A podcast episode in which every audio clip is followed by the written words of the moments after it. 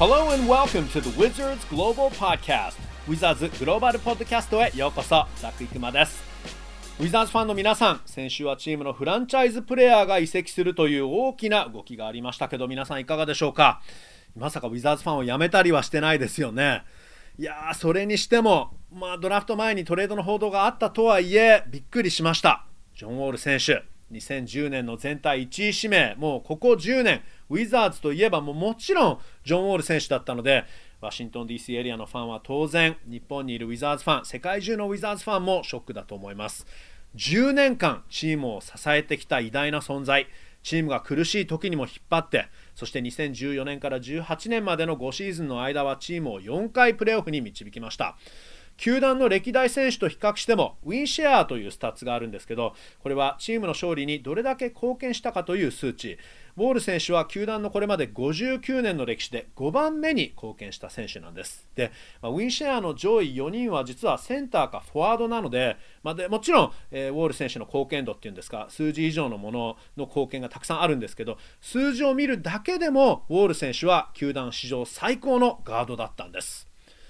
僕も先日ツイートをしたんですけどウォール選手ほどコミュニティ活動にアクティブな選手を見たことがなかったのでその辺りのロスも大きいですよね。ワシントン DC の人々本当に残念があって本当に寂しがってます。ジョン・ウォール選手ヒューストンでぜひ完全復活をして頑張ってほしいです。さあそしてウィザーズに加入したラッセル・ウェストブルック選手なんですけどホール・オフ・フェーム一直線の選手。いやだから本当にこれ大物トレードでしたよね。ウェストブルック選手は32歳とウォール選手より2歳年上なんですけど昨年ウェストブルック選手ロケッツでは1試合平均36分の出場でまだまだやっていけるベテランです。サンダー時代に一緒だったスコット・ブルックスヘッドコーチと再会となります。まあ、そしてウェストブルック選手は練習の虫であることで非常に有名なんですけどそれがウィザーズの若手選手にどんなインパクトをもたらすのかそしてビール選手とどうフィットするのか。今回のポッドキャストのゲストウィザーズのバンキシャを務める前は2016年から18年まで OKC サンダーのバンキシャを務めていたフレッド・キャッツさんに話を聞きますそれではインタビューです Take a listen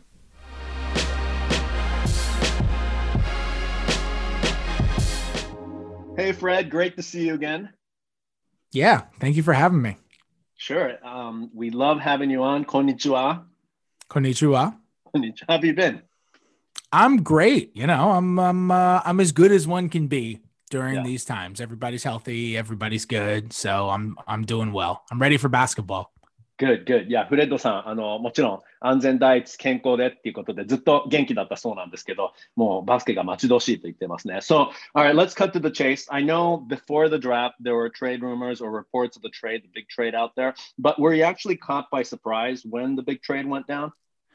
Not not particularly to be honest. I I knew there was legitimacy to at least the discussions at the start and I knew they were they weren't necessarily close on what it would take to get the deal done, but it just seemed like it made so much sense for both teams. I mean, you know, the Wizards were in a spot with John Wall where it kind of felt like it, it was it was it was time to do something there and obviously uh, Houston was in a spot with Russell Westbrook where Westbrook had requested out, uh, and and it just seems to make sense. They play the same position, they play similarly. They're both huge names. They're on almost identical contracts.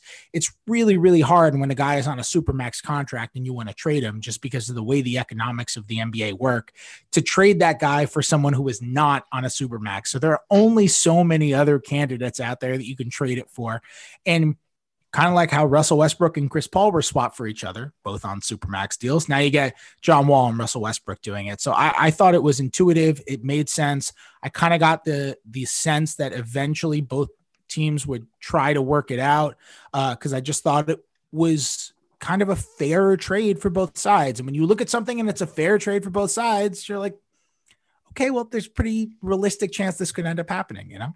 うんうん、なるほど、なるほど。あのまあ、トレードの噂というか、まあ、いろいろリポートがもうドラフトの前にありましたけど、実際に、えー、先週のアメリカ時間の水曜日に、えー、ラッセル・ウェストブルックと、えー、ジョン・ウォール選手のトレードが成立したときに、え、フレッドさんは全然驚いていなかったと言っていますね。えまあ、というのもあの、それまでやっぱりリポートがあったということも大きいし、あと,、まあ、あとはその詳細がまだその詰めることができてなかった、両チームともその条件を詰めることができていなかっただけでも、あとちょっとでトレードが成立していっていたかもしれない。ないということなので、えー、まあ、そろそろウィザーズもジョン・ウォール選手を動かさなければいけないかなというふうな雰囲気にもなっていましたし、同時にラッセル・ウェストブルック選手もヒューストンを出たいというふうに言っていたので、まあ、お互い似た選手、お互い似た契約、お互い状況が似ていた、えー、まあ、スーパーマックスコントラクト、スーパーマックス契約ということで、非常にそのやっぱりトレードで動かしにくい契約なんだけど、お互いそうだったので、そこも折り合った。まあ、昨年のラッセル・ウェストブルックとクリス・ポールのトレード、えー、がサプライズじゃなかったのあれも折り合っていたので、まあ、そういう意味では、えー、このトレードは非常に賢い、そしてお互いフェアなトレードだったので、実際にそのトレードが起きたときは全然驚いていなかったと言っていますね。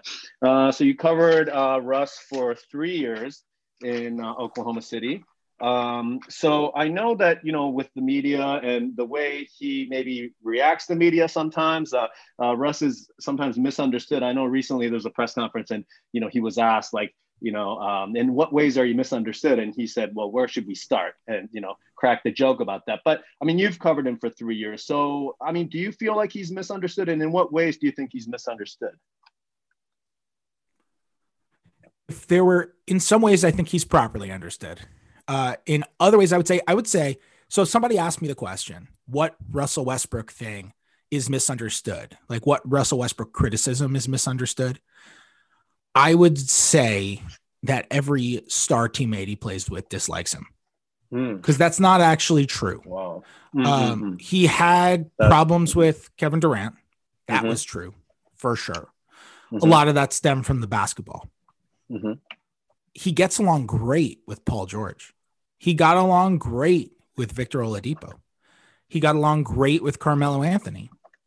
And I still think I have no indication, by the way, even though he and James Harden have both asked out in Houston, I have no indication that the actual relationship component, like the friendship there, is not good. I think the friendship there remains real. He's played with a lot of big names. Now, what you see in real life, I think people have a uh, people are unable to add nuance into relationships when they talk about basketball. Either guys hate each other or they're best friends in the world. And in reality, it's like any other relationship you have in life where there's nuance. My brother is my best friend in the world, right? Mm-hmm. He is the last person I would ask to be my roommate.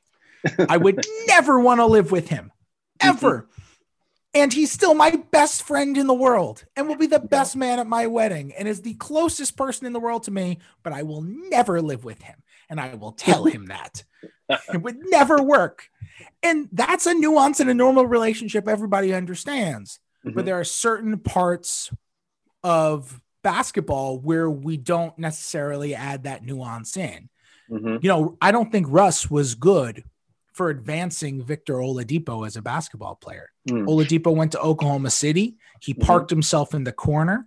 Russ took over that whole season. He made that, you know, that team was about him and his individual achievements. And I don't mm-hmm. think there's any doubting that. Now, that doesn't mean he prevented them from winning. He won an MVP. They won 47 games without a ton of talent. He had an unbelievable season that year, but he wasn't helping Victor Oladipo's basketball development. He went to Indiana the next year and made an All NBA team. Paul George was the opposite. Paul George had the best season of his career uh, next to Russell Westbrook, and he finished third in MVP voting. And I think Russell helped him get there a lot. The fact that every star dislikes him is not true. The fact that he's great with every or every star is great with him is not true.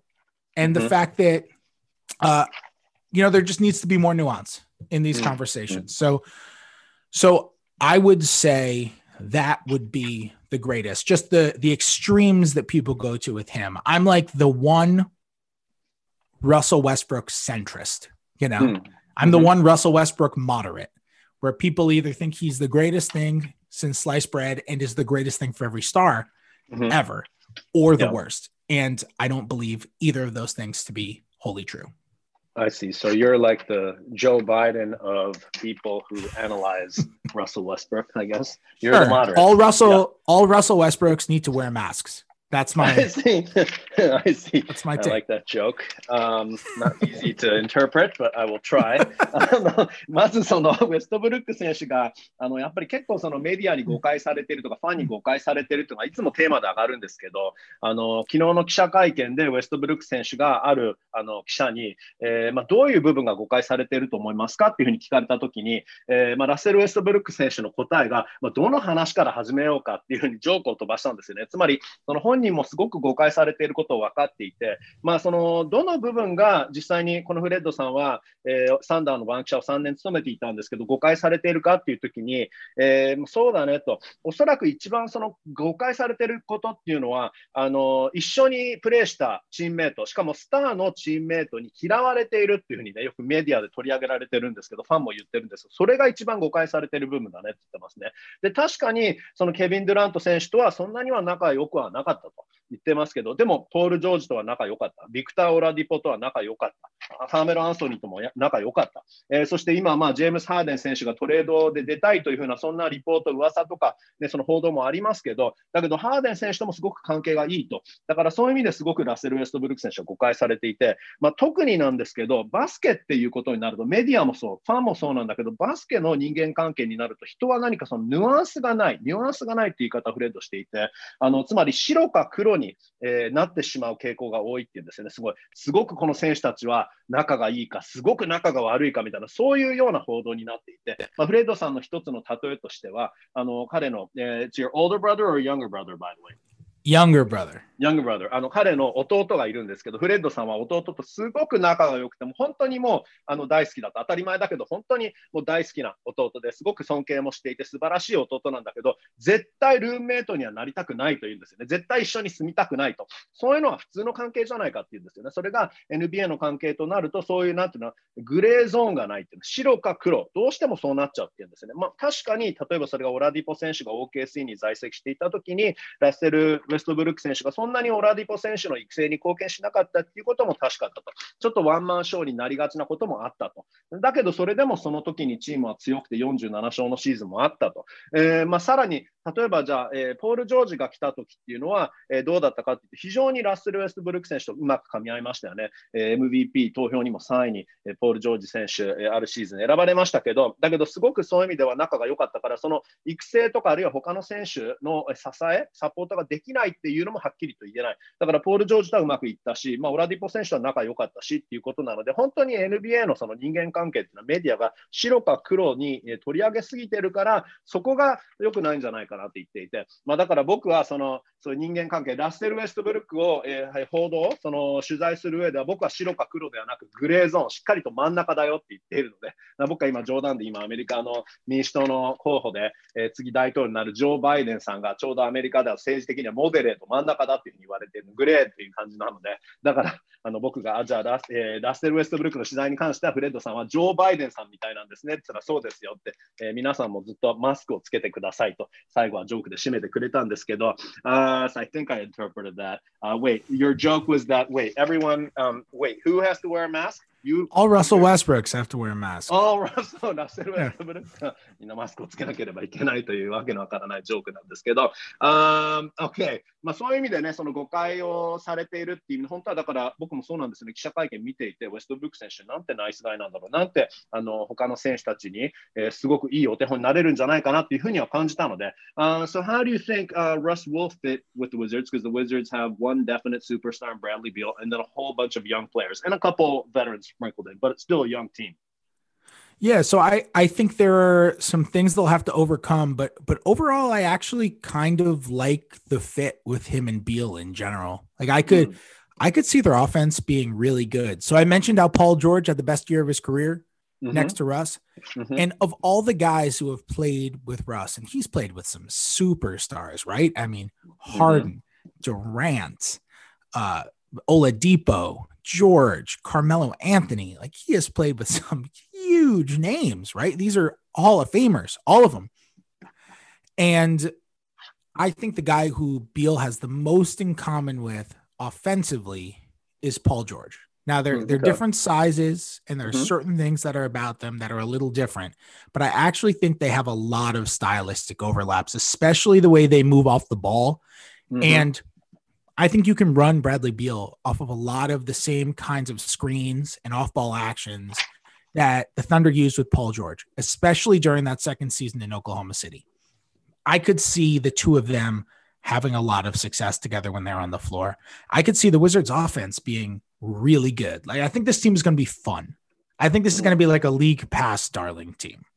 I could see teams like they're going to give up a lot of points and they're going to score a lot of points. And they're going to do it in a fun, crazy way because Westbrook is always fun to watch and Beal is fun to watch. And honestly, Beal is not one of the two most fun players to watch on the team. He's obviously the, one of the two best. But if we're just going fun to watch, like when Bertans gets hot and starts hitting him from half court, that's mm-hmm. the most fun to watch. So they're going to be fun to watch and they can throw out lineups where Westbrook is going to have three or four shooters around him and you can have Beal and you can have Bertans and Thomas Bryant is a very good three point shooter. And you can put out another guy out there like a Troy Brown. You know, you could put out like even even if you want to get crazy and put as much shooting as possible, you could throw a Garrison Matthews into that lineup. You could throw an Anthony Gill into that lineup and take a guy who we think is going to be at the end of the bench and just say, let's maximize the shooting around mm. Russ and Beal and go all in on offense with this lineup. Mm. And you could play at a crazy fast pace uh, realistically, by the way, that lineup is going to be Russ, Beal, Rui, Bertans, and Bryant. And even a lineup like that, I could just see insane offensive production. Now, the defense is going to be a problem, I think they could be fun. Like they could be really fun to watch. They, they're going to play at a fast pace and score a ton of points. And there's going to be reckless highlight basketball in both directions and like how that that's fun like that's going to be a fun team to watch so i i think they will be very compelling i think mm-hmm. they'll be very compelling mm. and it's too bad that the wizards actually don't have uh, any games on the national schedule right yeah, I mean, for yeah. now, here's the yeah. thing that nobody uh, wants see. to talk about when the schedule comes out. Yeah. So let's be real so mm-hmm. many games are going to get canceled, right? Mm-hmm. So, like, how many times this year are we going to say, all right, there's an eight o'clock game on TNT? And then the day before, we find out that eight o'clock game has to be canceled because one team has three positive COVID cases. And mm-hmm. they're like, oh, we got to put another game on, right? They're mm. not just going to show an episode of Bones during that eight o'clock. So they're going to have to put on another episode or another game. And that's when you flex in. All right, the Wizards were supposed to play at seven. Now they're playing at eight and they're playing on national TV or whomever else. So, like, there are going to be games that are flexed onto the national TV schedule. They have to do it like that, or else they're just going to end up losing nationally televised games. Mm-hmm. Okay, so the Wizards could be the flex darlings of the 2021 season. exactly. um, also, it's only the first half too that's been out, so true, true, it, true. gives them an opportunity to redo their their uh, second half national team right. schedule too. Right. I think I just responded to you, hi, in Japanese. えっと、まず、ウェストブルック選手が、えー、このウィザーズにどうフィットするかっていうことに関してなんですけど、えー、すごくいいフィットなんじゃないかなと、えー、フレッドさん言ってますね。特にあのブラッドリー・ビール選手との、えー、ラッセル・ウェストブルック選手のフィットがいいと言ってるんですよね。で、まあ、やはりそのさっき話もありましたけど、ポール・ジョージ選手が、えーまあ、自身一番いいシーズンを送れたのは、ラッセル・ウェストブルック選手と、えーね、コンビネーションを組んだ2018-19シーズンですですよね。えー、これまでラッセル・ウェストブルック選手はもうたくさんのスタートプレーしている、先ほども名前を挙げましたけど、ハーデン選手、デュラント選手、オラディポ選手、ポール・ジョージ、カーメラ・アンソニー、もう本当に、えー、電動、その一直線、ホール・オフ・フェーマー一直線というような選手たちと力を合わせてるから、そのそうやって一緒にそのスタート共存するってことは慣れてるわけだし、あのブラッドリー・ビール選手がいかにこのウェストブルック選手とフィットできるかっていうのも、特にあのフレッドさん曰く、ポール・ジョージにすごく似てるっていうんですよね。え、スキルセット的に。えビール選手もちろんそのそこまで背は高くないですけど、だけどそのスタイル、プレースタイルとかオフボールの動きがすごく似ていると言っていて、オクラハマシティサンダーが2018、19シーズンにポール・ジョージを使うとき、オフボールで使ったその同じようなそのスクリーンとかを仕掛けて、そういうプレーをビール選手と一緒に、あのまあ、ラッセル・ウェストブルック、ビール選手のコンビネーションで、ウィザーズで使えるんじゃないかなというふうに言っているので、まあ、とにかくそのウィザーズ、このシーズンはもうあの失点も多いけど、得点も多くて、すごいもうクレイジーなバスケットボール、楽しいバスケットボールになる、見て楽しいバスケットボールになるよねって言っていて、まあ、特にそのラッセル・ウェストブルック選手、ドライブしてペネトレートしてボールを出すことがうまいわけですから、もう本当にシューターをえーラインナップにいっぱい集めて、ベルタンス選手とか、えーあるいはトーマス・ブライアント選手、ビール選手とかをラインナップに入れて、もうどんどんそのレスウェストブルック選手がキックアウトしてボールを出して、えーシュートを決めさせる、もうもしよかったら、もうあの本当完全シューターラインナップを作って、まあ、ヨーロッパでプレーしてたアンソニー・ギル選手とか、ギャリソン・マシューズ選手もラインナップにも入れちゃって、えーまあ、ウェストブルック選手からキャッチアンドシュートができるような、そういう形を作ればいいんじゃないか、とにかくもうそのシューターを集めて、まあ、実際のラインナップっていうのは、もしかしてウェストブルック選手、ビール選手、八村選手、ベルターン選手、トーマス・ブライアント選手ってそういうラインナップになるかもしれないけど、もうすごくペースがアップテンポで、えーもうちょっと無茶な、レックレスと言い方してるんですけど、ちょっともう無茶なバスケをやって、すごい楽しいバスケになるんじゃないかなと言ってますね。で、まあ、一つちょっと懸念材料というか、ここまで前半のスケジュール、NBA が出てるんですけど、あのウィザーズって今年今のところ全米放送が1試合もないんですよね。ただ、まあ、そこもコロナのことでよくはないことなんだけど、まあ、もしかしてコロナの陽性者とかが出て、えーどっか他の試合が1試合、全米放送のはずの試合が延期になったとした場合とかに、えーもしかして予備としてウィザーズがそこでじゃあ、すっとそのあの枠にに入るんじゃないかなというふうに言っているので、まあ、そういう意味でそのフレックスって言い方なんですけど、まだその、まあ、これは前半のスケジュールだけに関しての、後半はもしかしてもっとウィザーズ全米放送増えるかも、あの増えるかもしれないんですけど、えーとりあえず今は、全米放送0試合、1試合もないんですけど、フレックスして、他のチームの状況によっては、あのウィザーズも全米放送でこうやって取り上げられるんじゃないかと、中継されるんじゃないかなというふうに ますね。What kind of a mentor? Um, just listening to Russ, uh, I mean, he's a grizzled veteran at this point. He's gone through so much that it just sounds like he has so much to share to anyone. Um, what kind of a mentor or what kind of a role, role model type of role can he be on the Wizards? And, you know, what kind of influence can he have on young guys like Rui? So the thing, the thing that I think is interesting with Russ is that Mhm. we've talked so much about, like, I feel like part of the narrative on this has been like, all right, they traded John. This is Bradley Beal's team now, right? Mm-hmm. And, and maybe I'm falling too much into the media narrative of this is so and so's team. Mm-hmm. I am of the belief, I've covered Russell Westbrook. I am of the belief that if Russell Westbrook is one of the 15 or 17 guys on your team, then it is Russell Westbrook's team. Mm. That is how things work. Mhm. And whether you want it to be or don't want it to be, when he shows up, he sets your culture. And the Wizards have spent so many years talking about culture and this and that, and we have to change the culture, or fix the culture, get guys who play hard. And Tommy always said, Tommy Shepard, the GM, always says, uh, "What is it? We want we're data driven and character driven, right? That's his his line that he always uses." Mhm. They've talked about that stuff a lot, and for better or for worse, if Russell Westbrook's on your team, then he is the guy at the top of your team because that he sets the personality for his teams. And sometimes that works and sometimes it doesn't work. What I will say is that he is an incredibly hard worker. And if and he will tell you how he feels. Mm. If he is upset with you, you will be fully aware that he is upset with you. Uh if he doesn't think you're working hard enough, you'll be fully aware he doesn't think you're working hard enough.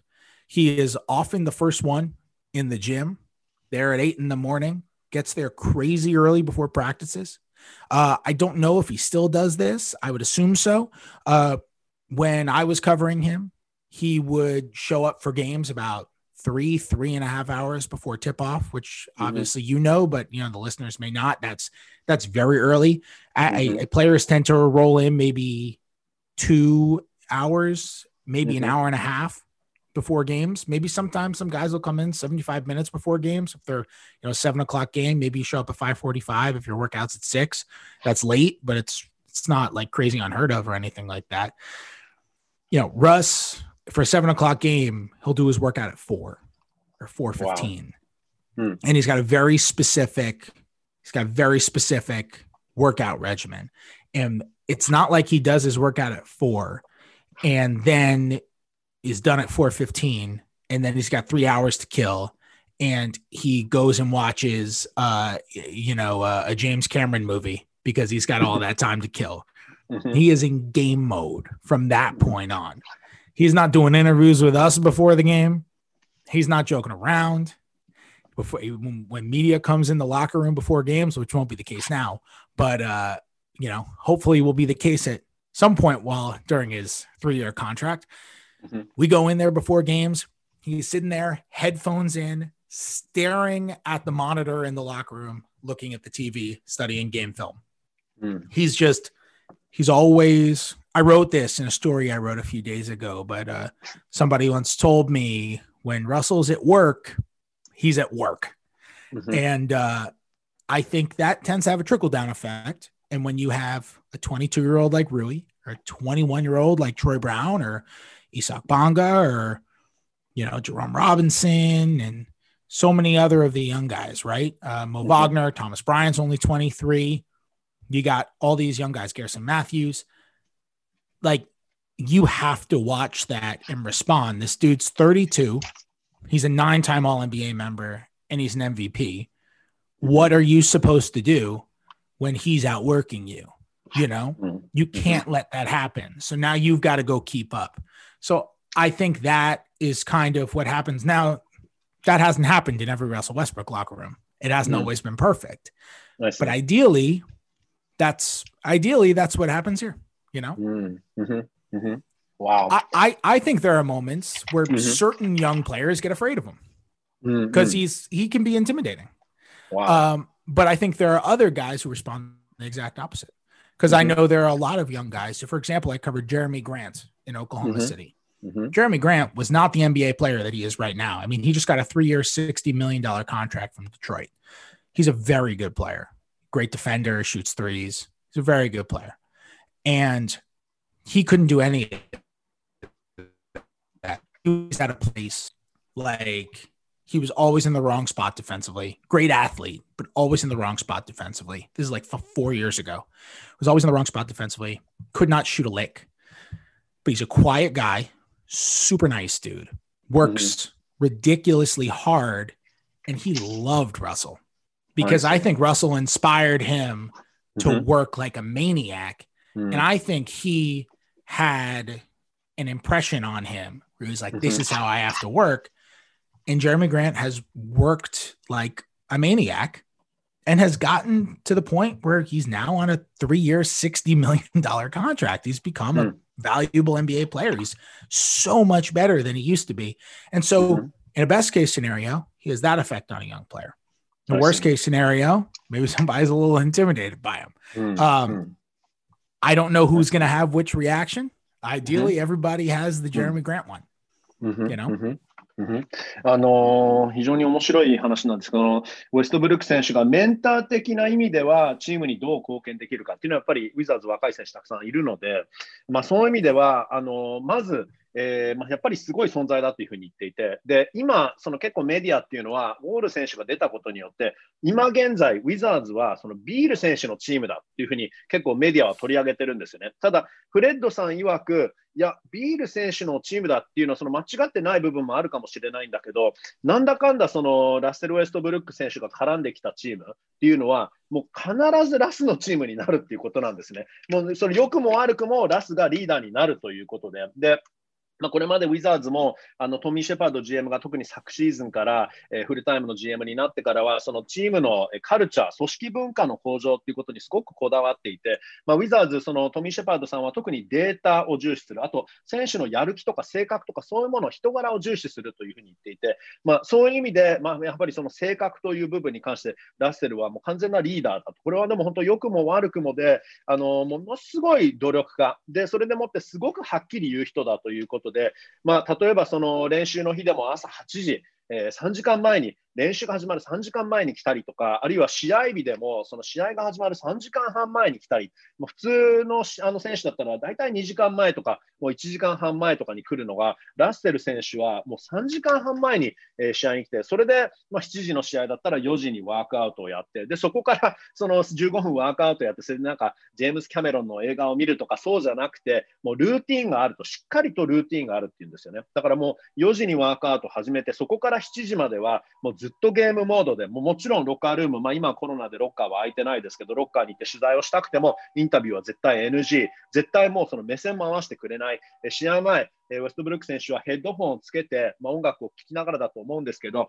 えー目の前にあるモニターにその対戦相手のチームの映像がずっと流れてるわけですけど、そのゲームフィルムをとにかくひたすら研究するということなんですよね。で、まあ、だから、ウェストブルック選手がもう仕事仕事場にいるときはもう仕事にしか興味がないと。それがおそらくその若い選手にとってお手本になるんじゃないかということで、まあ、それがボンガ選手、八村選手、ロビンソン選手、ワグナー選手、トーマス・ブラウント選手、えーギャリソン・マシュー選手、トロイ・ブラウン選手、みんなにこれはいい影響を及ぼすんじゃないかなというふうに言っていて、もうなんだかんだやっぱりウェストブルック選手はオール NBA に9回選ばれてるし、MVP だし、そんな人がこんな努力したら、それは周りの選手は、そのなんていうんですかね、そのやらざるを得ないっていう状況になるというんですよね。ただ、みんな言うことを聞くわけでもなくて、これまでにかなりその悪い意味で言うと、怖がる選手もいると、近づけなくて、もうラッセル・ウェストブルック選手を怖がっちゃう若手の選手がいるっていうことがあるということで、まあ、そうなるとちょっと萎縮しちゃうっていうか、おそらくそのなんていうついていかなくなっちゃうからよくはないと思うんですけど、ついていく選手の一つの例としては、OKC にいたジェラミー・グラント選手の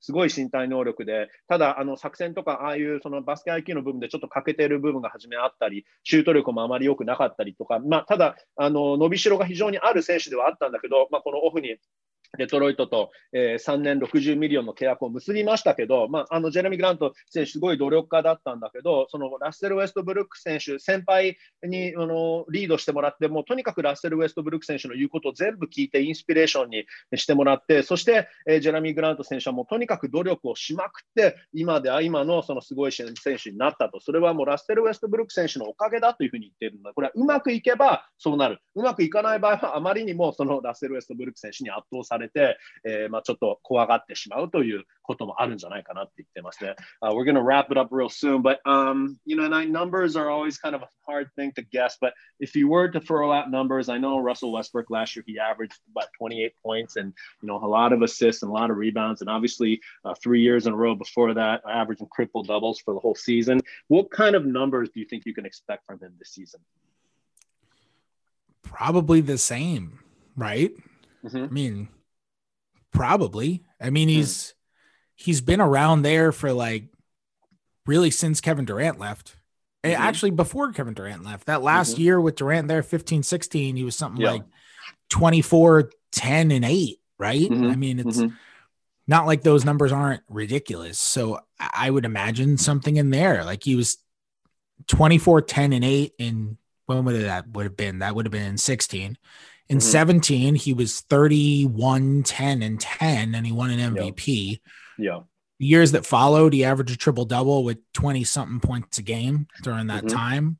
And then Mhm. last year he was like 28, 8 and 8 or whatever it is. So like Russell Westbrook is a numbers machine. Nobody will ever doubt Russell Westbrook's ability to put up points, rebounds, and assists. There's he'll he'll probably break the all-time triple-double record, right? Mhm. Mhm. Like he'll probably break that. I mean, here's something to look out for. Yeah. I'll ask Yeah. you a question. Do you know the franchise record for most triple doubles in a career uh, by a Washington Wizard, Hmm. Wow. all including the bullets? Is it just I the mean, like- number? would it be uh, oh the number okay so well the all-time like a number of games i don't know like a dozen games wes unseld maybe the most ever in a career. I think Yeah. Wes Unseld has the second most. okay Um, the most ever in a career Yep. is um is 15. Hmm. wow And I Okay, believe- I believe it's by Darrell Walker. oh okay I think he has the most. That's 15. Mhm, mhm. So Westbrook last year had eight triple doubles. Right The year before that, he Mhm. had like 20. yeah The year before that, he had like 25. yeah year before that, he set the single season record. He had 42. right Before that, he had 18. hmm Uh, so for the last five years, he's had more than 15 just in a single season. hmm So there's a chance that, like a legitimate chance, that he could break the single, like the all time Wizards, Bullets, Packers, Zephyrs record. i a see franchise that's gone by any name. He Yeah. could break the all time franchise record going back like Mhm. 60 years for Yeah. an entire career that he could break it by like March. Right. So, Right. like literally, Yeah. there is a chance that he could do that. Maybe yeah, not. March, but Mhm. there's a chance he could break it this year. Um, so he's going to put up numbers. Mhm. I will never doubt his ability to put up points, rebounds, and assists. If there's one dude who can do that, it's that guy. Yeah. Uh, so it'll probably be the same. I mean, it'll Mhm. probably be some absurd point rebound assist number. I mean, yeah, 28, 8 and 8, or 26, 9 and 7, or 25, 10 and 10. You know, it'll, it'll be something ridiculous. Mhm. That's what he does. It's possible that during his Wizards tenure, that he could break Oscar Robertson's all-time record, right? That's what you're saying. Yeah, I guess that's true. Yes, he Yeah. could. He could. Mhm. I mean, I was at the game when he broke the single season triple double record Mhm. when he got his 42nd because the Yeah. record was 41 and uh, and he got his 42nd or maybe the record was 40 and it was his 41st and he got one after but i remember that game it was one of the greatest individual performances i've ever seen Yeah. because he uh the uh, the thunder were down like 15 with Mhm. only a few minutes to go it was in denver he brought the thunder back uh won the game on a buzzer beater three uh which was a walk off that got him exactly 50 points on the nose a triple double to break the all-time triple single season triple double record and the buzzer beater three eliminated the nuggets from the playoffs and it was Mhm. such an amazing individual performance Mhm. that the crowd in Denver, after getting the Nuggets getting eliminated from the playoffs, the crowd in Denver giving us gave him a standing ovation. Wow. Wow. It's like if a it's like if a Mhm. boxer knocks you out and it was such a good punch that you just stand up and start applauding the guy. Right. It was they were it was it was crazy. Um yeah. it was one of the most amazing reactions I've seen from a crowd. So he has the ability like that. And and that was the four years ago, and he's different now. He's Mhm. 32 now. But Mhm. Mhm. that guy puts up numbers. There's no question Mhm. about that. わあのまあ、どんな成績を残せるかっていう話をしたら、すごいトリプルダブルの今、力説になったんですけど、まあ、その単純にこれまであのずっと残してきているウェストブルック選手の同じくらいの成績を今シーズンも残せるんじゃないかなと、もうこれはデュラント選手と一緒の時でも一緒の時でなくてもすごい成績を残してるし、まあ、それが、ね、2016、17シーズンですか、31得点、えー10リバウンド、10アシストっていうね、そんな平均、すごい成績をまあ残してきて、もうもうナンバーズマシーンだと、もう成績をもう繰り出す、えーもう結果をもう出すマシーンだというふうにね、ウェストブルック選手についてフレッドさん言ってるんですけど、あのまあ、やはり、えーなんだかんだそのトリプルダブルの数ですよね。えーでそれがオスカー・ロバートソンがまあ記録を、ね、持っているんですけど、そこでちょっと突然、あの僕はクイズを、えーね、突然振られちゃったんですけど、例えばそのウィザーズ、ウィザーズの歴代でトリプルダブルが最も多い選手、そして、え何試合があるか、キャリアを通して、えトリプルダブルの試合がいくつかあるかっていうと、これはブレッツ時代に遡って、僕はウェスタン・セルドかなって言ったら、えーウェスタン・セルドは2位だったっていうんですけど、ダレル・ウォーカーが1位で、えートリプルダブルが15試合あったと、それがウィザーズの歴代の記録なんですよね。まあ、なので、ラッセル・ウェストブルック選手は今シーズン、もう3月ぐらいにその1シーズンで、ね、15トリプルダブルゲームなんても簡単に更新しちゃいますから、3月にもうその チームの歴代の記録を、え更新できちゃうんじゃないかなというふうに言ってますね。まあ、さらにオスカー・ロバートソンのこの通算のトリプルダブル、キャリアトリプルダブルの試合数っていうのも、えもしかしてウィザーズ在籍している例えば2、3年、3年の間に更新できるかもしれないので、まあとにかく得点、リバウンド、アシストに関しては、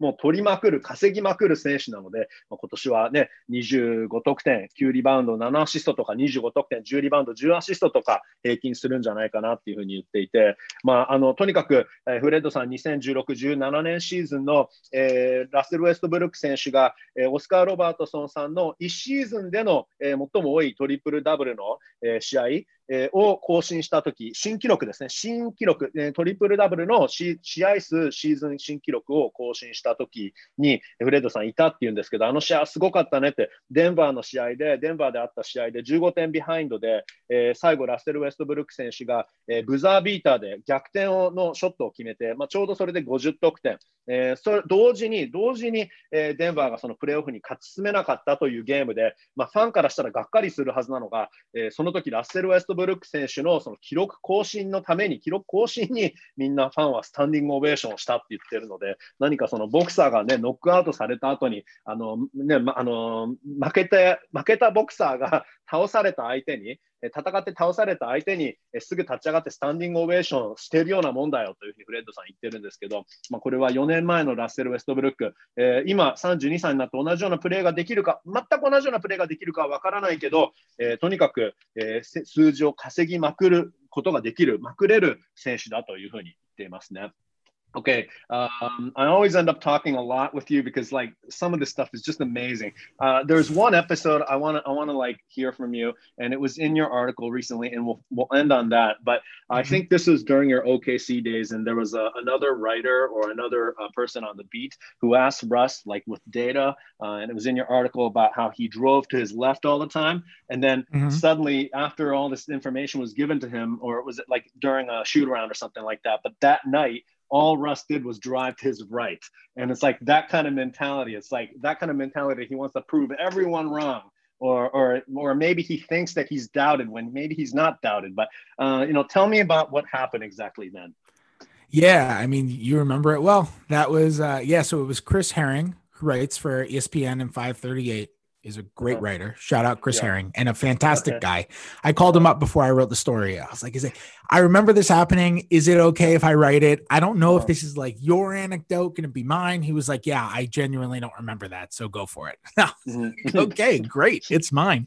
Uh, so Chris came to Oklahoma City with a mm-hmm. story idea in which okay. Chris is an analytics writer and he mm-hmm. came to Oklahoma City, came to shoot around and approached Russ during a media availability, which followed that morning's shoot around. Shoot around is, you know, day day of the game practice, basically they have in the morning. Mm-hmm. And uh, Chris came and after he, the, the availability with Russell concluded with Chris asking him about how he's been driving left this year more than ever. And he showed him the numbers and he said, the numbers said that when you drive, you drive left 73% of the time and you drive yeah. right 27% of the time. Mm-hmm. Why is it? Russell didn't really answer his question. I have the quote of what he said in that story up on the Athletic DC. I don't remember exactly what it was, but I went and I got mm-hmm. the quote and put it in the story. And that was kind of it until that night when the entire game, from my recollection, and and maybe it's been exaggerated in my head, but it's a thing that I and the other beat reporters have joked about for this was four years ago. So we've joked about it for four years since that night. That whole game, he drove right, like the whole time. And it was so clear what happened. Brett Dawson, who was covering the Thunder for the Oklahoman at the time and was a great beat writer, it was an amazing observation. He was the one who first pointed it out on press row at some point in the middle of the first quarter. He was like, guys, do you realize that Russell has been going right every single time after Chris's question. And it was just like glass shattered. like, can't believe it. And we were joking the whole time. He's going right every time. And well, it was so clear. It was so obvious what happened. Chris said, you know, the data says you're not going right that much. Why is that? And clearly, that was just an analysis of the data. It was not a mm-hmm. criticism. Mm-hmm. It was just, hey, this thing is objectively happening. I wonder why it's happening. Do you have any ideas? That was it. Russell took it as, you know, man, you, you can't go right. that was clearly how he took it. and uh and he just went right every time and he mm-hmm. dominated that game. Mm-hmm. Dominated that game because he's just he's so competitive. He takes everything as a slight. Um he uses things for motivation like that. I, I don't know if he does it consciously if he just like you know it's a random game in the middle of february he's like i need to find a way to get up for this. What's my way? And that's the way. Or i don't know if that is such a part of his psychology that that's just how he treats the game because he is truly one of the most competitive people i've ever met in my life. But that's definitely how he thinks. And hmm. that to me was like one of my favorite Russell Westbrook anecdotes from my time covering him. I I mm-hmm. just I love that story. I think mm-hmm. it's great. He is he is it it's just it's a great way to get into his head, right? Like he is mm-hmm. just so competitive so he's such a competitor on the floor and that Mhm. is like the ultimate example of him him just taking a thing that's just like numbers you have to favor one side You know? of course. you have to Yeah. like like that's just how it works even if it's 51 49 the chances of it being exactly 50 50 is is is you know almost zero you have to favor one side and Mhm. and the fact that he took it that way is is hysterical and and also like amazing that a person can be that competitive and a great example of why he's as successful as he is because mm. he has that unbelievable competitive drive that an, an insanely small percentage mm-hmm. of not just the population, but I think even NBA players have. Mm-hmm. Like he mm-hmm. has, he is competitive amongst NBA players mm-hmm. who are mm. already incredibly competitive people. Mm-hmm. It's also possible that he just drove right and trying to get the average back to 50 50, right? Yeah. yeah. he's just, he really hated the lopsidedness. Yeah. すごいラッセル・ウェストブルック選手のちょっと一つエピソード、ネタがあって、ちょっとそれを紹介したいんですけど、そのフレッドさんに今説明してもらったんですけど、先日フレッドさんはそういう記事を実は書いてて、ちょっとその話をもう一回聞いたんですけど、えー実はそのクリス・ヘーリングさんっていう ESPN のライターさんがいて、アナリティクス、そういう数字を分析するライターさんなんですけど、ある日、えーまあ、ラッセル・ウェストブルック選手、試合前のその午前中の昼間のシューターランドの練習に、えー行った時に、ラッセルさんにちょっと取材でアプローチした時に、まあ、この人はね、そのデータを分析するライターさんだったので、えーまあ、傾向として、そのシーズン、えラッセルさんは、え左にドライブする時が73%の時左にドライブ、27%右にドライブと、右利きなんだけど、結構あの左も器用なので、まあ、73%、えー型、その左の方にドライブしていたということ、それはなぜですか？というふうに聞いたんですよね。で、まあ、その、その、あの、ヘーリングさんは別に批判をしていたわけじゃなくて、ただデータをぶつけただけなんですよね。なんだけど、えーまあ、その試合、その夜の試合、ラッセル・ウェストブルックは、なんと、全ドライブ、右に行ったと、左に一回も行かなかったというんですよね。で、まあ、その時その OKC にいたバン記者が、まあ、一人ね、その他の記者が気がついたんだけど、あれ、本当にこれ全部右行ってない？って言ったら、本当にずっとフレッドさん、これ見てたら、その試合はもうとにかく右にしか行かない。もうそれは、なんて言うんですか、そのライターさんをギャフンと言わせるという気持ちがあったのかわからないんだけど、そのつまりそのデータをぶつけられただけなんだけど、えー左にいっぱい行くんですけど、いかがですか？って聞かれたときに、その左にいっぱい行くっていうことじゃなくて、ラッセルからすると、その右に行けないというふうに言われてるふうに聞こえているんじゃないかと、批判されているんじゃないか、お前は右ドライブできないんじゃないのかっていうふうに、そういうふうに指摘されてると思って、それでもう向きになって、右の方しかドライブをしなかったと、ちなみにその試合はまたすごい試合で、えーラッセル・ウェストブルック選手はすごい成績を残したというんですけども、それが一番そのラッセル・ウェストブルック選手の競争心の強さの、えーまあ、例として一番いいこのエピソードだっていうふうに言ってるんですけども、何でもモチベーションにしちゃう選手で、まあ、あの本当に NBA 選手の中でもですよね、NBA 選手っていうのはそもそも普通の人口と比べたらもう競争心がすごい、えー高い、うん強い、負けず嫌いの人の集まりなんだけど、その NBA 選手の中でも最も負けず嫌いなんじゃないかなと言ってます。なので、まあ、すごくこのラッセル・ウェストブルック選手、32歳のベテランがチームに加わって、まあ、どういう、ね、その若い選手に対して刺激になるっていうのもそうなんですけど、実際にその成績とか、えーそしてチームが、ね、どれだけレベルアップできるかってすごく楽しみなんですけど、uh, OK, one last thing. I know that you talk about uh, this is going to be possibly a crazy team, a fun team to watch, but you know, if you're just looking at W's, um, and again, a prediction, you know, just throwing it out there, putting you on the spot. How many W's, how many wins do you think the team can get this year? Uh, maybe in a you know ideal situation, and then you know what what are we talking about? Playoff bound, maybe what seed? Uh, what kind of predictions can you make? I think I think they're in play for a low playoff seed. Okay. Um, it's really hard to predict the playoff stuff because they have the play-in tournament now. Yeah, you true. know. So it's like essentially when you ask me who's going to get the eight seed, you're Mhm. asking me who do you think is going to win one game between the Wizards and the Hawks in True. May? True. I'm like, I don't know. Mhm. So so I think they're they're somewhere in that Hmm. in that eight or nine range. Mhm. And it's just that top seven in the East is really good. Like people Mhm. talk about the East like it's not in the, in the way- same way they used to. The East is is quite competitive. The top seven teams are good, and I think Indiana is seventh in the East. But Indiana wanted a 51 win pace last year. Yeah. And Oladipo was either hurt or not good for most of the year. Mhm. So if Oladipo is just decent, that team is legit. Like that Mhm. team could win 50. And you could really have you have seven teams in the East that I think have a chance to win 50. Now they probably won't Okay. all win 50 Mhm. because that would be a lot. Something is going to go wrong for someone. Mhm. But I think there are seven teams in the East who have a chance to win 50. Mhm. I think it'll come down to them or Atlanta for eighth. Them and. Atlanta in eighth and ninth. I think that's a pretty good spot. I'll put them somewhere in the low 40s for a win total 41, Okay. 42, 43. Wait, we're with the, The 72 offense- game schedule we're looking at here. Oh, oh, I'm sorry.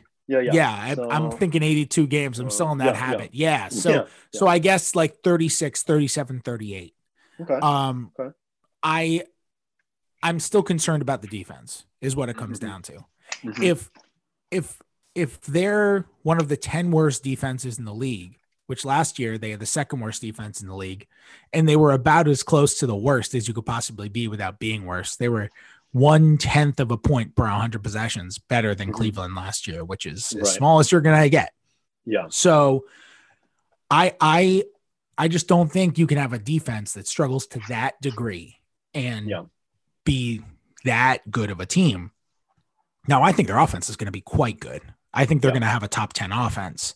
Okay. But, you know, if you're eighth in offense and 22nd in defense, the way that Mm-hmm. averages out to is about middle of the pack. So Okay. for for now, I I that's where I'm at. If they show Mm-hmm. that they can defend like an average team, like Mm-hmm. they can climb to 15th in defense, now all of a sudden you're talking about a team that wins in the mid to upper 40s. Okay. Uh, but they're gonna have to show me that because Mhm. I just that's not within my.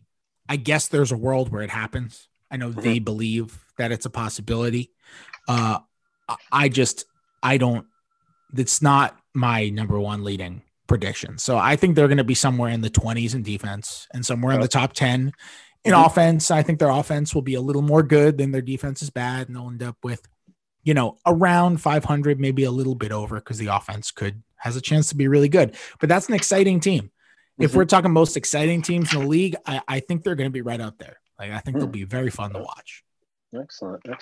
え最後に、まあ、あの順位予想というか、大体どれくらい勝てるかっていうちょっとことに関してなんですけど、まああのー大体7位シードは難しい、でもロープレーオフシードと言ってるので、8位ぐらいかなと言ってますね。まあ、今はもちろんその去年からのフォーマットでプレイントーナメントもありますから、だから、まあ、あの5月にホークス対ウィザーズのその試合で、どっちが初めに1試合勝つのか、2試合勝つのかってなると、ちょっとその予想は難しいって言うんですけど、まあ、8位か9位ぐらいに収まるんじゃないかなというふうに言っていて、まあ、まそうなればプレーオフにもしかして進めるかということなんですけど、まあ、東はね、ずっとそのそこまで西ほど強くないって言われてきながらも、あのー最近はすごく強くなってきて、まあ、今見ると、東の7チーム、トップ7チームはすごく強いって言ってるんですよね。で、まあ、7位におそらくペーサーズが7位ぐらいになるんじゃないかなって言ってるんですけど、昨年だって、ね、試合82試合やっていたら51勝のペースだったし、オラディポが、ね、完全復活すれば、えーもっと強くなるわけですし、ということで、まあ、あの今年は72ゲームのスケジュールですけど、そんなスケジュールだったら、ウィザーズは大体36勝、37勝、38勝、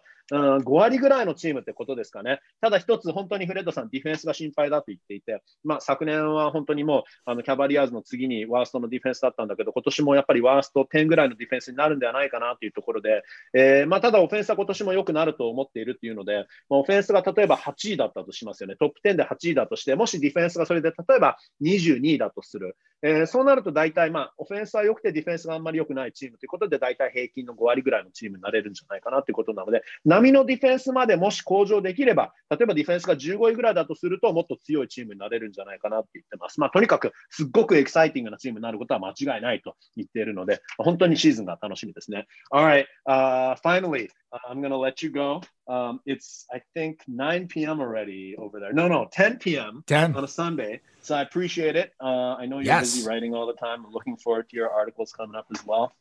Um, so thank you again. Yes. No, thank you for having me. I appreciate it as always. It's always great catching up. All right, great to catch up and can't wait for the season. So hope to see you in person soon as well. I hope, man. Yeah. If the world gets better, I hope so.